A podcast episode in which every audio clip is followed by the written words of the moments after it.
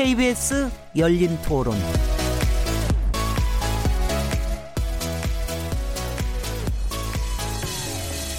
안녕하세요. 묻는다, 듣는다, 통한다. KBS 열린 토론 진행자 시민 김진혜입니다.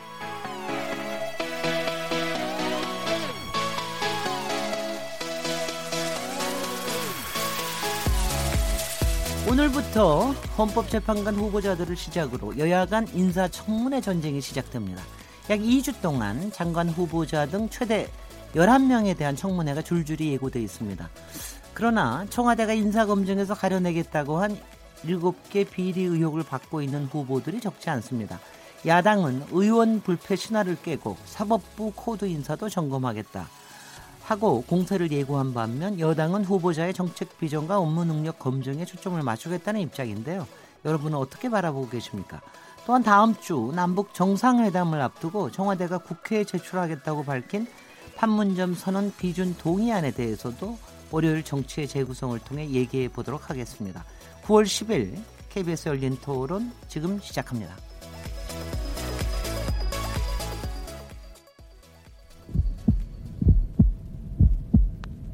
살아 있습니다.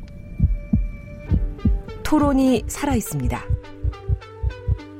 살아있는 토론, KBS 열린 토론. 토론은 라디오가 진짜입니다. 진짜 토론, KBS 열린 토론.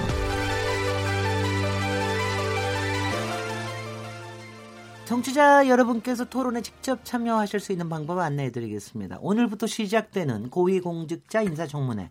여러분은 어떤 후보자의 검증에 관심을 갖고 계시는지 문자로 보내주십시오.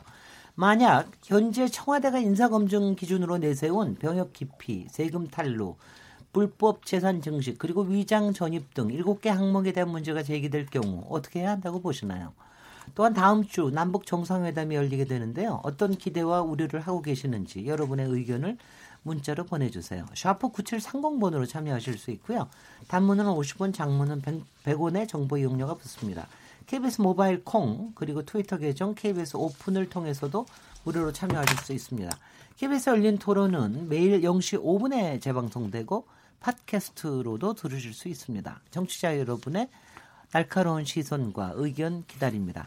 그럼 오늘 월요일 KBS 열린 토론 정치의 재구성 어, 시간이죠. 함께 토론하실 패널 네 분 소개해드리겠습니다. 강기정 전 더불어민주당 의원님 나와주셨습니다. 네, 안녕하세요. 강기정입니다. 정태근 전 한나라당 의원님 모셨습니다. 네, 안녕하세요. 정태근입니다. 박시영 윈지코리아 부대표님 모셨습니다. 네, 박시영입니다. 배종찬 리서치 리서치 본부장님 자리하셨습니다. 안녕하십니까. 네. 저 정태근 네. 위원님. 예. 방치, 정태근 위원님을 소개할 때마다 전 한나라당 의원님 이렇게 소개하니까 추억이 새록새록 납니다. 그렇게 네. 특별히 한나라당 한나라당 의원이라고 계속해서 해야 되는 우리가 이유가 있지요. 저는 새누리당 때 의원인 적이 없어요. 그렇죠. 새누리당 당적도 잠깐 있었죠. 잠깐. 네. 네. 거의 새누리당 당적이 없, 없었죠. 저는. 네. 네. 지금 자유한국당은 물론이고. 그 네. 아예 자유한국당은 네. 아예 없었고요. 네.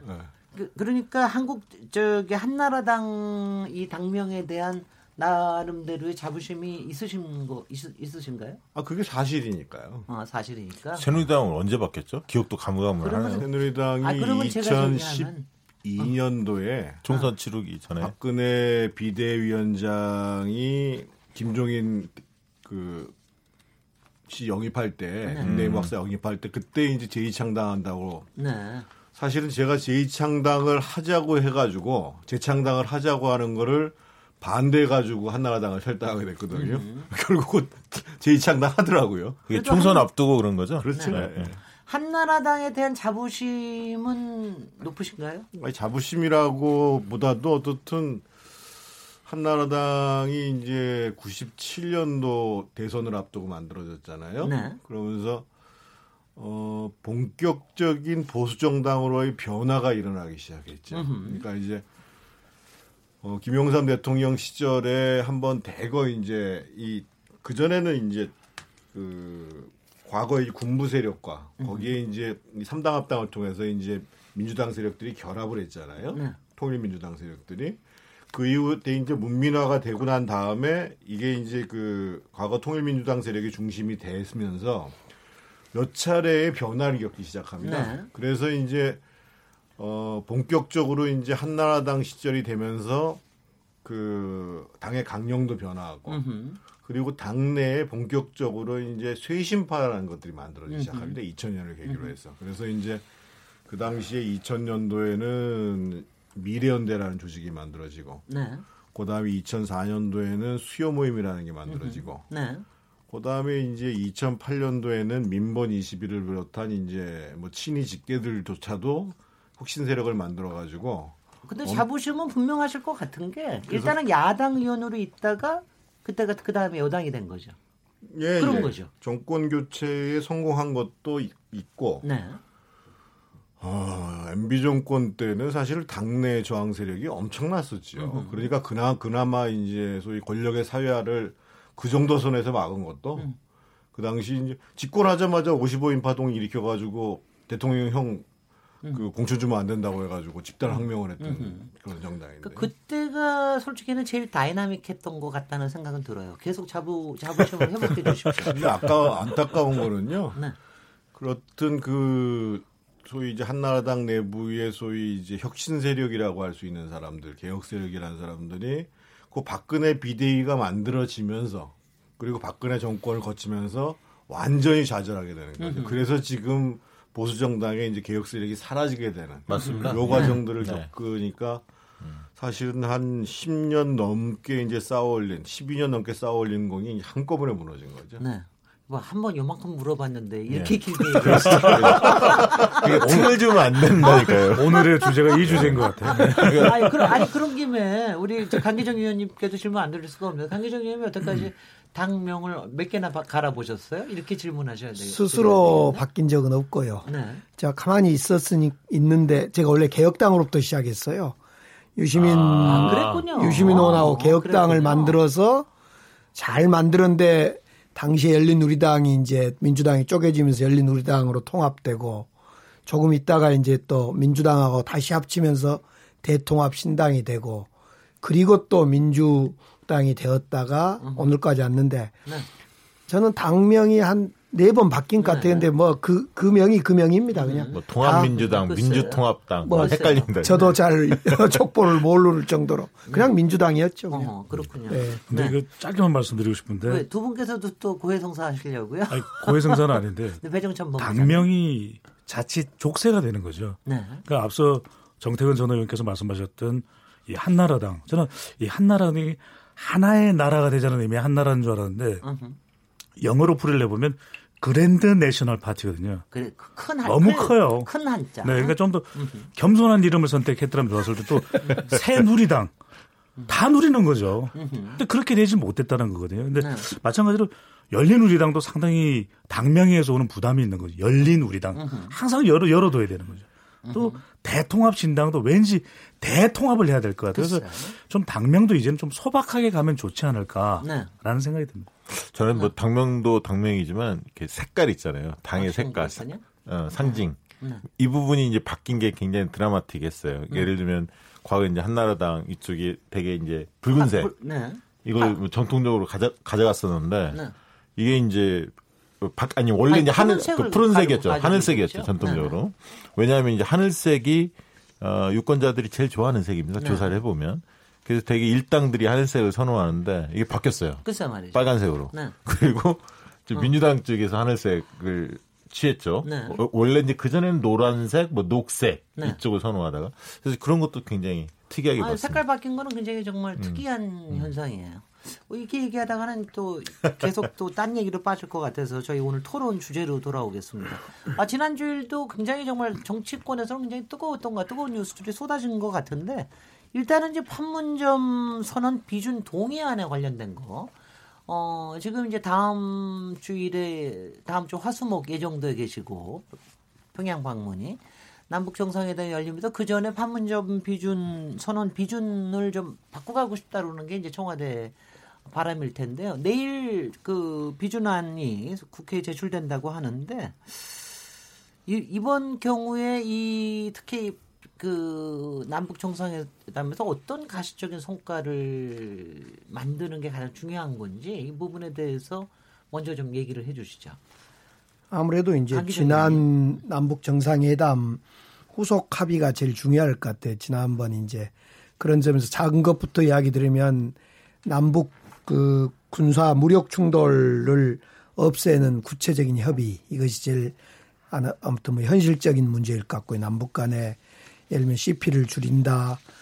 지금 비무장지대를 중심으로 충돌하고 있는 여러 가지 문제를 완전히 줄이는 이런 문제가 하나 있을 거고 또 하나는 이제 사실은 욕심낸다면 한반도 경제협력, 경협 문제, 그러니까 한반도 신경제 지도 문제라든가 철도 도로를 어떻게 깔을 건가 문제 이런 걸 구체로 합의하는 이런 문제. 그 다음에 이제 평화협정이나 종전선언의 시기나 그 범위를 어떻게 할 거냐에 대해서 좀 협의가 더 되면 좋겠다. 이런 문제고요. 결국 이런 문제를 더 뛰어넘는 것은 이 비핵화에 대한 그 미국과 북한의 이 매개자 역할, 운전자 역할을 해야 되는데 결국 그 점과 관련해서 그 리스트를 어디까지 핵 리스 물질과 핵시설에 대한 리스트를 언제 어디까지 공개하고 수순을 어떻게 할 거냐를 미국과 북한이 잘할 수 있도록 조율해 주는 그것 그것이 제일 중요한 것 아닐까 싶어요. 네, 네. 정태근 의원님? 오늘 한 언론에 그 김정은 위원장이 트럼프 대통령한테 보낸 친서의 내용이 일부 공개됐어요. 그게 뭐 정확한 내용인지 모르겠습니다만 어, 요지는 그거지요. 그 북쪽에서 핵신고 약속을 하면 그 미국 쪽에서 종전선언을 받아줘라. 그러면 그 이후에 종전선언이 되고 나면 핵신고를 이행하겠다. 이 내용인데 결국은 뭐 누차에 말씀드렸습니다만 지금 부딪히고 있는 지점은 완전한 비핵화를 하겠다고 하는데 이제까지 여러 가지 뭐 IBM 발사 시설이나 뭐 이런 것과 관련해서 갱도 파괴와 관련해서 보다도 핵 그 비핵화의 과정은 핵 신고, 핵 목록을 신고하는 데서 시작된 거라는 지점과 관련해서 한 걸음 도 진척이 없었다라는 지점이거든요. 그래서 네.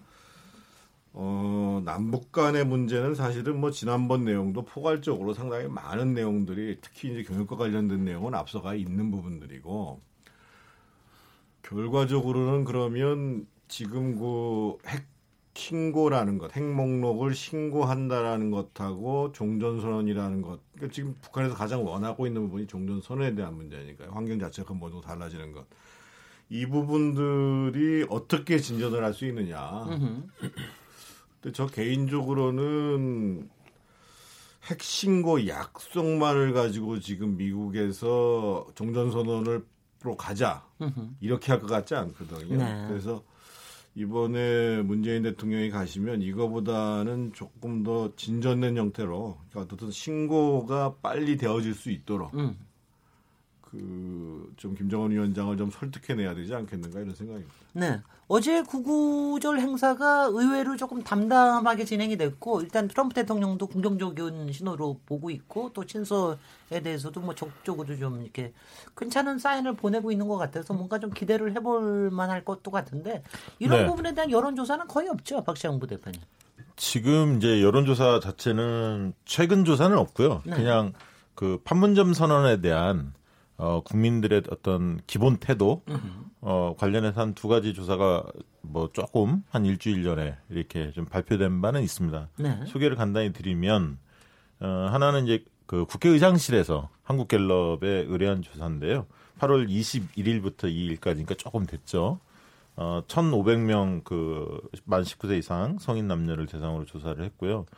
표본 오차는 95% 신뢰 수준의 플러스 마이너스 3.1%고 전화 면접 조사로 이루어졌고 응답률은 14.1%였습니다. 거기서 이제 판문점 선언 국회 비준 동의 해줘야 하느냐라고 이제 필요성에 대해서 물었는데 해줘야 한다는 의견이 71.8%, 아하. 하지 말아야 한다는 게 13.6, 모르겠다는 의견이 14.6으로 어, 국민의 10명 중 7명은 어, 비준을 해줘야 한다. 이런 공감대가 형성됐다. 이런 조사 결과 하나 발표된 게 있고요. 남북 그, 그 조사에서도 남북 정상회담의 그간에 대한 평가도 잘 됐다는 평가가 73.5% 그리고 어, 국회 역할이 중요하냐 이런 외교 안보 사안에서 중요하다는 게 이제 87%로 굉장히 중요하게 나왔는데 다른 측면의 또 조사도 있었습니다. 네. 우리 이제 배준석 본부장이 소속돼 있는 어, 리서치 앤 리서치가 이제 조사한 게 있습니다. 이것은 이제 어, 바른정당의 부설연구소죠.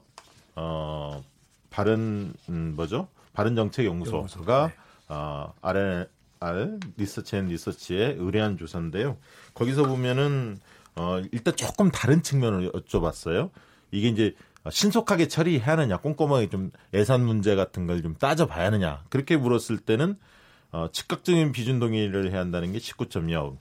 그리고 예산을 충분히 검토한 후에 비준 여부를 결정해야 한다는 게 73.1로 상대적으로 높게 나왔죠. 네. 이 조사는 어, 바른정책연구소가 어, 리서치 앤 리서치에 의뢰를 했고요. 9월 3일, 4일 전국 1,500명 대상으로 만 19세 이상 성인 남녀 대상으로 유무선 음, 혼용으로 전화 면접 조사를 실시했고요. 표본 오차는 95% 신뢰 수준에서 플러스 마이너스 3.1%이고 응답률은 12.6%입니다. 자세한 내용은 중앙 여론조사 심의회를 참고해 주시면 될 것 같고. 그래서 조금 음, 각도는 좀 다른 건데 그러니까 이걸 보면 국민들이 볼 때 이 최근의 남북 관계를 풀어가는 정부에 대해서는 기본적 태도, 그러니까 판문점 선언은 잘 됐다. 이 인식이 있는데 그래도 예산 들어가는 부분이 만만치 않으니 이런 문제에서는 좀 꼼꼼히 따져봐야 한다. 이런 어떤 시각들을 가지고 있는 것으로 보여집니다. 네, 배종임 본부장님. 국민 여론이 보여주는 것은 비준이라고 하는 방향에 대해서는 상당히 공감하고 있어요. 공감하고 있는데 하지만 그 이전에 이 바른정책연구소가 의뢰해서 리서치 앤 리서치가 조사한 내용은 비준 방향을 물어보는 것이 아니라 시기를 물어보는 것이거든요. 그래서 네. 적극적으로 해야 되느냐 아니면 이 충분한 예산을 검토한 후에 해야 되느냐. 근데 이 내용을 보면 충분한 예산을 검토 후에 비준 여부를 결정하면 된다라고 하는 여론이 73.1%인데 더불어민주당 지지층 내에서도 충분히 예산은 검토하자 이런 응답이 나오고 있거든요. 근데 이번 평양의 남북 정상회담 3차죠. 이것과 관련해서 좀 더 주목을 해야 될 부분은 많은 관심은 그걸 겁니다. 종전 선언 쪽에 방점이 찍혀져 있느냐 아니면 어, 북한의 비핵화 쪽에 더 우선시 되어 있느냐. 근데 이 바른정책연구소가 리서치 앤 리서치에 의뢰한 조사에 담겨 있는 문항입니다. 이 북한의 비핵화가 우선시돼야 된다가 56.6%, 네. 한반도 종전 선언이 35%로 나타났습니다. 네. 더불어민주당 지지층 매우 팽팽했거든요. 근데 빅데이터 분석을 보더라도 상당히 교차하고 있어요. 평화를 가장 중시해야 된다. 남북 정상회담을 키워드로 넣어보면 나오는데 또 비핵화도 항상 따라다니고 있습니다. 그런 만큼 이 종전선언이라고 하는 평화 모드를 끌어가는 것과 동시에 비핵화에 대해서 우리 국민들에게 얼마만큼 저는 미국에 대한 믿음도 좋지만 국민 여론조사이기 때문에 우리 국민들에게 얼마만큼 믿음을 끌어낼 수 있느냐 이 부분이 중요해요. 제가 하나만 짧게 하나만 더 네, 소개. 그. 아레나 리서치 앤 리서치가 조사한 결과를 저도 쭉 살펴봤는데 흥미로운 질문이 하나 있었어요. 뭐냐면 소개를 좀 드리고 싶은데 왜냐하면 이제 국민 인식을 어, 보다 좀 정확하게 이해하기 위해서 뭐였냐면 추가 질문 중에 그게 있더라고. 요 향후 10년 동안 해마다 국민 1인당 약 100만 원에서 600만 원 정도가 통일 비용으로 발생한다면 여러분은 부담할 의향이 있느냐? 이 통일 부담 비용에 대해서 의향을 물어봤는데 10년 동안? 향, 향후 해마다 10년 해마다. 동안 10년 동안 해마다 국민 1인당 100만 원에서 600만 원 정도 통일 비용 부담한다면 여러분들은 어떻게 생각하냐 이 문항입니다. 의향이 있다는 게 부담할 의향이 있다는 게 45.9, 부담 부양 부담할 의향 없다는 의견이 45.5로 팽팽했어요. 팽팽하네요. 그러니까 저는 그걸 보면서 상당히 경제적으로 부담이 되는 액수거든요. 네. 물론 이제 그 일방적으로 통일 비용은 부담하는 것만 있는 게 아닙니다. 통일이 된다면 또 우리가 반대로 얻는 비용도 굉장히 많은데 이제 그런 내용 없이 실제로 이제 부담하는 내용 중심으로 설명했음에도 불구하고 이 정도 나왔다는 얘기는 통일이 된다면 어 우리에게도 우리 삶에 있어서도 굉장히 긍정적 효과가 있구나 나에 대해서 그러니까 내 삶에 있어서도 긍정적 영향이 있을 것이라는 어떤 기대감들이 꽤 자- 지금 어, 어, 요거 한 가지만. 100만 원이면 100만 원에서 600만 원 사이인데 100만 원이면은 5천만이니까 얼마입니까? 연간. 얼마인가요? 그게? 왜 관심 관심이 없어요? 50 50 50조죠. 50조죠. 50조? 50조. 매, 네. 음. 연, 연간 50조. 50조라고 물어봤으면 오히려 좀 너무 많다 그랬을지도 모르겠는데. 아니 근데 개인당이 더확확 와닿죠. 와닿죠. 당신 해마다 10년 동안 100만 원, 600만 원 내 의향이 있어 네, 이렇게 네. 물은 거거든요. 네. 굉장히 센 압박이거든요. 네, 강기정 의원님. 근데 이제 뭐 경영 문제가 본격화되면 우리 정부 국민의 부담이 얼마나 될 건가는 나올 겁니다. 예를 들면 독일은 지금도 통일 비용을 세금으로 통일세를 내고 있는 입장에서 정말 우리가 돈만 낼 건지 아니면 북한의 여러 가지 경제 개발이라든가 SOC 개발 과정에 우리가 얻을 이득은 없는 건지 예를 들면 요즘에 일자리 문제 이렇게 답답해 하는데 우리의 일자리가 생겨나지 않을까 이런 생각도 해보고 아직은 경업 경업 문제가 본격화 안 됐기 때문에 지금 비준안과 관련된 그 재정 축에는 도로나 SOC나 이런 좀 뭐랄까 기간 산업에 대한 투자 비용이 나오지 않을까 이렇게 예측해 보고요.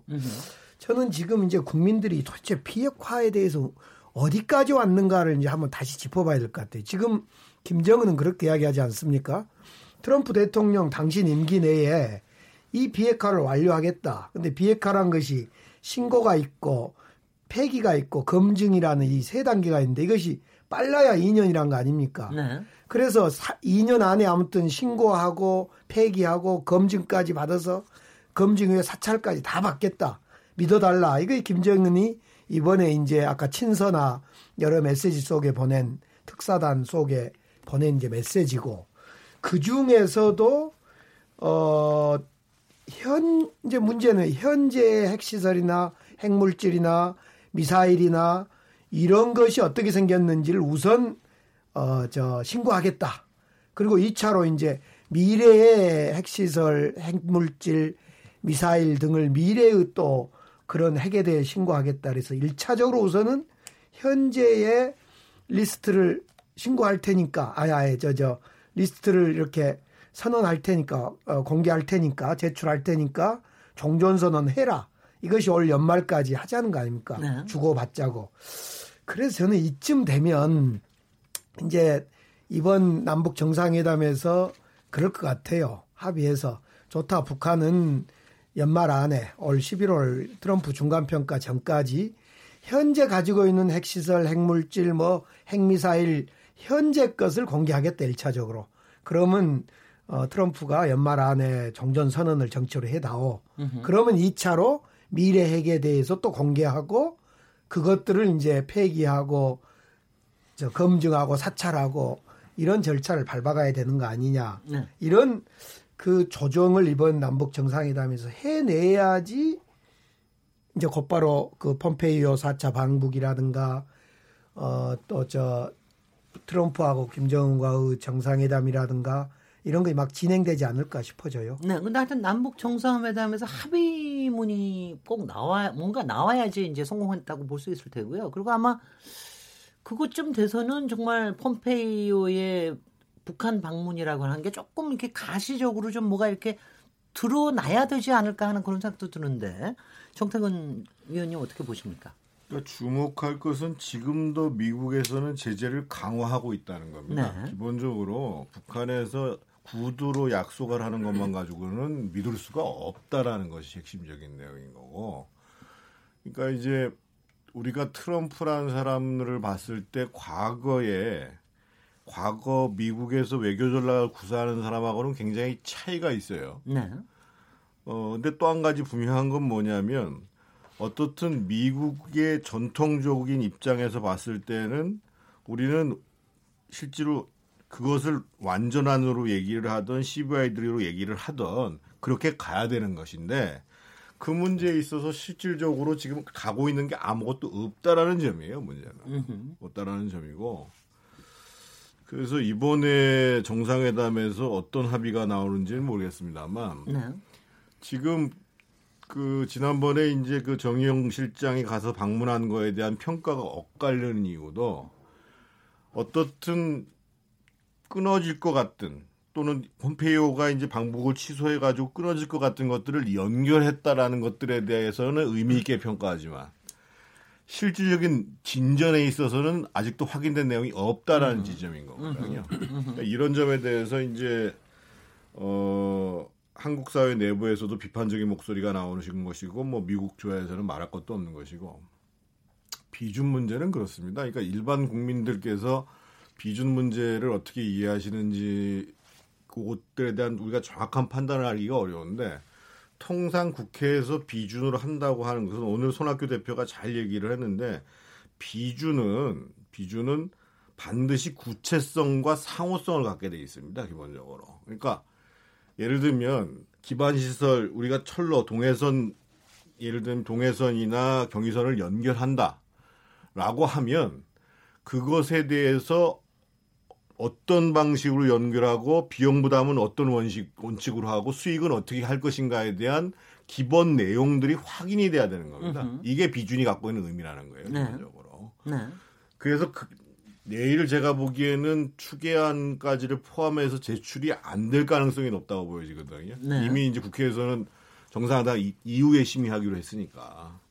그래서 언론에서도 그렇고 조금 이 비준이라는 내용에 대해서 좀 국민 여러분들께서 좀 정확하게 이해할 수 있도록 좀 정보를 좀 제공해야 되는 것이 아닌가 이런 생각을 가져요. 근데 제가 좀 아니 제가 참 요번에 조금 궁금했던 게 뭐냐면은요. 사실 정부의 비준안이 비준이 필요했더라면 비준 안 제출은 상당히 이전에도 할 수 있었을 것 같은데 왜 하필 요 시점이냐. 이게 남북 정상회담을 좀 띄우기 위해서 제출을 하는 것인지 아니면 정말 그 이후에 어 상당히 희망적인 과정을 좀 미리 좀 보여주기 위해서 하는 것인지 왜 이 시점인가 이게 궁금합니다. 일단 저는 이런 생각이 들어요. 이 비준안은 오히려 야당에서 비준안을 빨리 가져와라. 비준을 하겠다. 이렇게 요구를 해야 될 상황이라고 봅니다.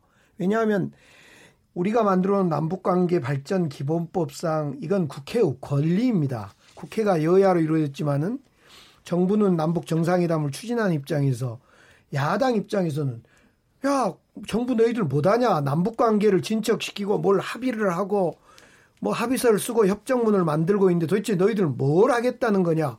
빨리 비준안을 가져와라라고 야당이 요구해야 할 어쩌면 그럴 사항 아니냐? 물론 지금 정태근 의원님 말씀대로 비준안이 갖는 구체성과 상대성이 들어 있는 것이 가장 합리적이고 맞다고 저도 생각합니다. 어떻든 기본 태도는 정부를 향해서 너희들 구체적이고 상, 서로 상호주의 원칙에 입각한 비준안을 빨리 가져와라.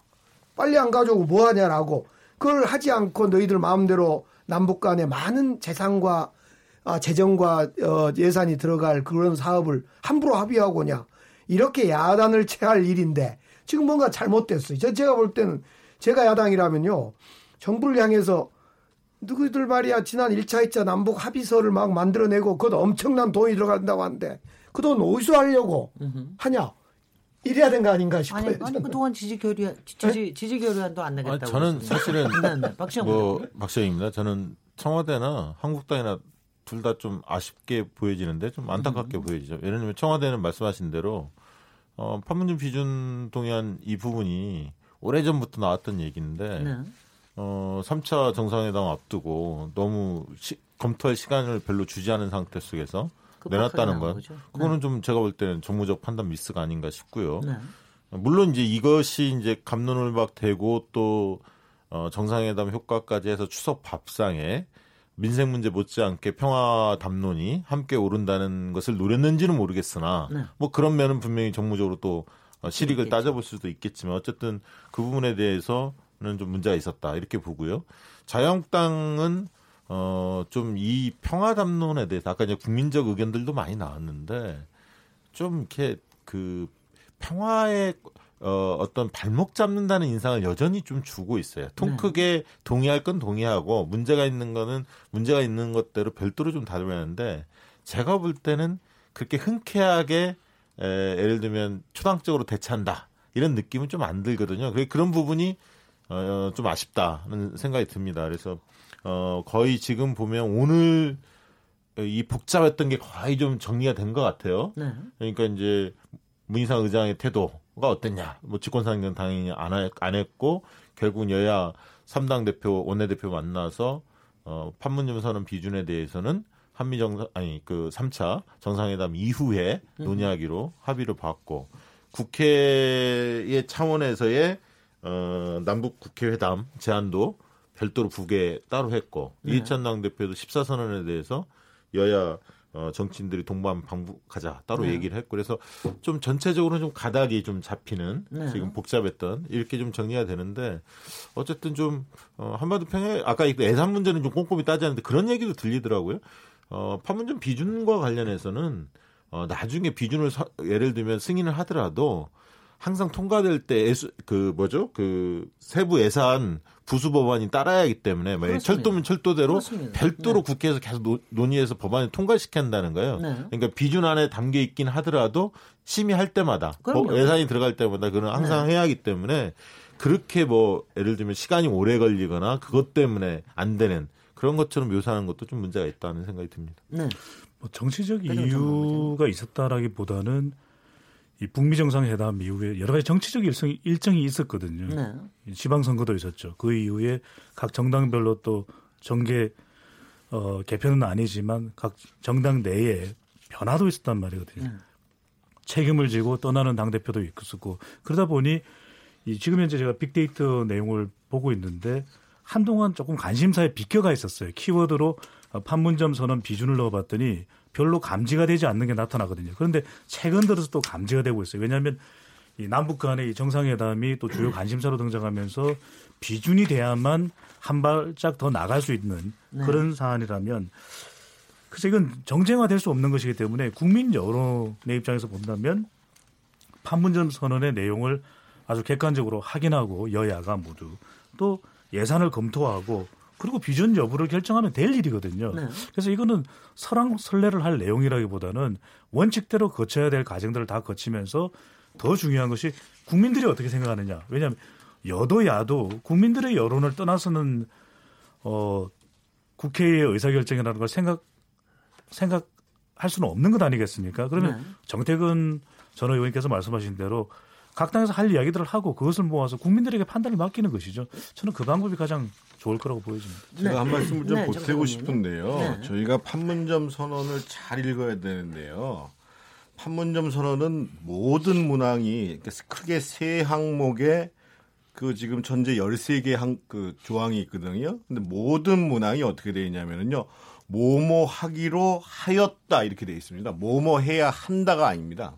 예를 들면 가장 그 중요한 대목 중에 하나가 3조 4항에 보면 그 3, 4항에 보면 남과 북은 완전한 비핵화 활동에 핵 없는 한반도를 실현한다는 공동의 목표를 확인하였다 이렇게 되어 있습니다. 으흠. 우리가 통상적으로 비준이라고 한다면 이건 이렇게 바뀌어야 됩니다. 남과 북은 완전한 비핵화 활동에 핵 없는 한반도를 실현해야 한다. 이렇게 되어 있어야 되거든요. 네. 예를 들면 우리가 그렇게 계속 예산 추계가 문제가 되는 그 첫 번째 항목의 여섯 개, 여섯 번째 항목을 보면은 이렇게 나와 있습니다. 14선언에서 합의된 사업들을 적극 추진해 나가며 1차적으로 동해선 및 경의선 철도와 도로들을 연결하고 현대화하여 활용하기 위한 실천적 대책들을 취해 나가기로 하였다. 음. 통상의 조약은 어떻게 되어 있냐면요. 도로를 연결하고 현대화하기 현대화하여 활용해야 한다.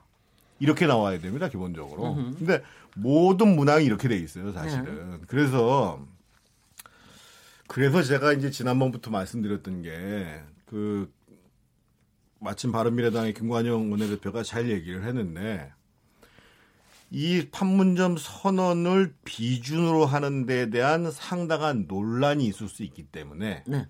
결의안 이러한 남북 간의 평화를 항구적으로 정착시켜 나가기 위한 노력에 대한 지지 결의안을 먼저 하고 음. 그래서 이 비준안이 보다 더 구체화될 수 있는 것. 예를 들면 당장에 나오는 것들이 14선을 먹으면 여러 가지가 나오거든요. 기반 시설, 뭐 자원 공동 개발, 백두산 지구 관광 뭐 이런 거 많이 나와요. 그 중에 이제 지금 기반 시설 연결하는 거지가 나오는 거거든요. 그러면 그런 지지 결의안에 그 근거해 가지고 남북에서 공동 조사를 하던 공동 입안을 하는 거죠. 그래서 몇 가지의 사항들을 1차적으로 한다. 라고 하면 그거를 비준하면 되는 거죠. 그래서. 그리고 비준에 네. 따른 국회에서 동의 절차를 밟으면 된다 이거예요. 네. 그래서요. 강기정 의원님. 결국 저는 지금 야당이 왜 이렇게 스텝이 꼬일 건가? 제가 만약 야당이고 야당 대표면 이렇게 해야 된다고 봅니다. 이 지금 비준이라는 것은 결국 법의 근거에 남북 관계 발전법에 의해서 법을 법의 입법화 과정이거든요. 그러니까 법을 이행하는 과정인데 야당 입장에서는 정부나 여당에게 이 법이 제대로 지금 진행되고 있는가 방금 정태근 의원님 말씀 포함해서 이렇게 꾸짖어야 되는데 왜 이게 안 되냐 남북 관계에 도저히 동의를 할 수가 없는 거예요. 발을 들이놓을 수가 없는 거예요. 아직도 방공, 대북, 그 반북 이런 그 노선에 지금 빠져나오지를 못한 거예요. 김병준 지금 비대위원장까지를 포함해 새로운 보수의 그 저 깃발을 들겠다 하는 사람마저도 그러다 보니까 자기의 권리, 국회의 권리인 비준 요구를 이걸 거부를 하고 있어요. 저 같으면 더 강하게 비준 요구를 해야죠. 똑바로 해라. 음. 법대로 해라. 아니, 그리고 저는 한 가지 아쉬운 게요. 예. 사실 철도나 이런 부분에 대해, 대표님. 대해서 인프라 비용은 굉장히 많이 들어갈 겁니다. 네. 천문학적으로 들어갈 수도 있는데 그런데 그 국민들 다 알고 있습니다. 뭐냐면 철도가 뚫리면 우리가 물류로 벌어들이는 돈이 얼마나 많은지를 다 알고 있거든요. 사실은. 네. 그다음에 러시아 시베리아 가스관 연결해서 오는 게 우리한테 음. 경제적으로 얼마나 이득이고 각 가정에까지 얼마나 네. 이득이 있는지 많이 알려져 있잖아요. 예를 들면 이런 부분들을 종합적으로 좀 고려해서 판단하게끔 만들어야 하는데 네. 뭐가 선투자하면 그게 얼마나 들어간다. 반대급부로 효과는 얼마 있는지 한 번도 얘기하지 않아요. 네. 눈 가리고 아웅 하는 거거든요. 그러니까 이게 좀 균형 잡 게 잡힌 시각들이 필요하다는 거죠. 네. 근데 조금 우리가 편의점 여론을 부분이. 좀더 차근차근 살펴봐야 될 건 국민들이 알고 있을 거라고 생각하지만 국민들이 사실 모르는 경우들이 많습니다. 음. 그러니까 국민들에게 더 알리는 작업을 조금 더 한다면 보다 구체적으로 이런 현안을 국민들에게 전달할 수가 있거든요. 제가 네. 비근한 예로 떠오르는 것이 한미 FTA 상당 국민들 사이에 논란이 있었지 않습니까? 2006년 노무현 전 대통령 시절인데 당시에도 한미 FTA 찬반만 계속 물어보는 겁니다. 네, 네. 그런데 우리가 결정적으로 기억하는 것이 한미 FTA 내용을 잘 알고 있습니까? 국민들에게 물어보면 80% 가까이 몰라요. 그래서 저는 국민들이 알고 있을 거라고 넘겨짚는 것보다는 이런 내용을 알려주면 될 것이 음. 말씀하신 대로 비준이라는 것은 이런 거- 이런 것들이 필요한 것이고 또 여기에 필요한 예산은 이런 예산들이 들어가는데 우리 국민들이 생각해보고 판단해 달라. 음. 그리고 이해해 준다면 우리는 남북 관계를 개선시키는데 판문점 선언을 지렛대로 활용하겠다. 예. 우리 정부는 그것을 저는 더 설득하는 과정을 거친다면 좋을 텐데 진- 라는 생각이 들거든요. 예. 지난 금요일 날 민, 저 평화민주당 정동영 대표 민주평화당. 민주평화당. 아 저는 항상 평화가 먼저입니다. 그다음 민주평화당 정동 정동영 대표께서 여기 나오셨었는데요. 아주 저기 더 세게 얘기하시더라고요. 그렇게 야당들 일부 야당들이 이렇게 반대한다면 이번 판문점 선언뿐만 아니라 그 동안에 있었던 모든 남북 선언에 관련된 걸 다 뭉쳐서 같이 비준하자. 사실 그 정신 자체가 상당히 통하는 게 많고 어 94년인가요? 첫저 남북 선언이 그래서 그때부터 한 것까지 다 같이 해서 그거의 내용이 어떤 것인 것까지도 국민들이 다 알고 그리고 여기에 우리가 투입돼야 될게 어떤 거라고 하는 거를 다 여야가 하나하나 체크한 상황에서 다 같이 비준하자 이러고 이제 강하게 얘기를 하시더라고요. 그러니까 그래서 내가 아 정치적 상상력이 참 뛰어나십니다. 제가 제가 이거 꼭, 저렇게 얘기를 꼭 했는데 말씀드리고 싶은데 네. 어 2000년도에 이 김대중 전 대통령이 햇볕 정책을 했지 않습니까? 네. 당시에도 보면요. 우리가 기억하기에는 국민들이 반대했을 거로 생각하죠. 그게 네. 정치권의 논란은 많이 되었을 연정 네. 그 동시대에 당대에 여론조사를 했을 때는 햇볕 정책에 대해서 국민들이 상당히 긍정 여론이 더 높았습니다. 네. 그랬던 이유는 이 김대중 정부에서 이걸 아주 많이 설명을 했거든요. 네, 네. 국정 홍보처도 있었고 그래서 국민들에게 많이 알렸습니다. 햇볕 정책이 왜 해야 되고 그것이 홍보일 수도 있겠지만 네. 국민들은 그렇게 해서 여론이 또 따라가는 것이거든요. 적어도 저는 더 설명하는 과정을 거친다면 분명히 네. 플러스가 될 거라고 보여요. 아, 지금 예, 박시장님 박시영 잠깐 하나 대표님. 더 보태면 네. 배종찬 본부장님 말씀 잘 하셨는데 지금 개성공단 재개에 대해서도 국민 여론들 다양하게 청취해 보면 재개한다는 목소리 굉장히 높습니다. 그렇죠. 네. 그러니까 그 이- 우리 국민들이 나름대로는 다 보고 있다는 거예요. 예.